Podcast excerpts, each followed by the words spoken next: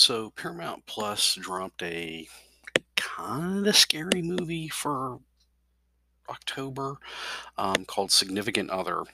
Um, the trailer makes it look like a possession.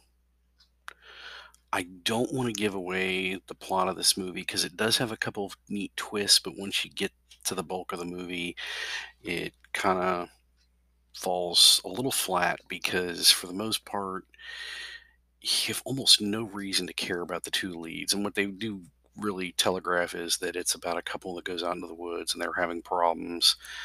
Um, part of the problem is you have almost no reason to care about either of them. Um, they're both kind of, it's one of those relationship kind of things where you kind of wonder how in the heck did they even get together in the first place to have problems that they're at.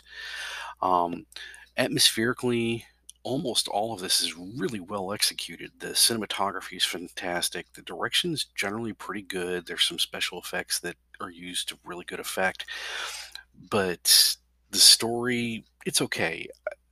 I- like again, I don't want to spoil it because it goes in a weird direction that's not transparent in the trailer. Um, but once you figure it out, it's pretty easy to see. It has like this really surprise moment about two thirds into the movie and then it does a flashback to kind of that might be enough of a spoiler right there to let you know what you're going to end up seeing.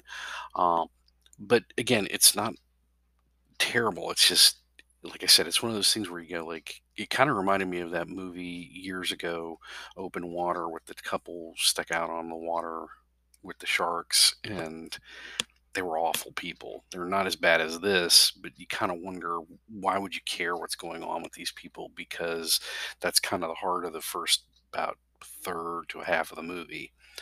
Um, so I have a hard time recommending Significant Other on Paramount Plus.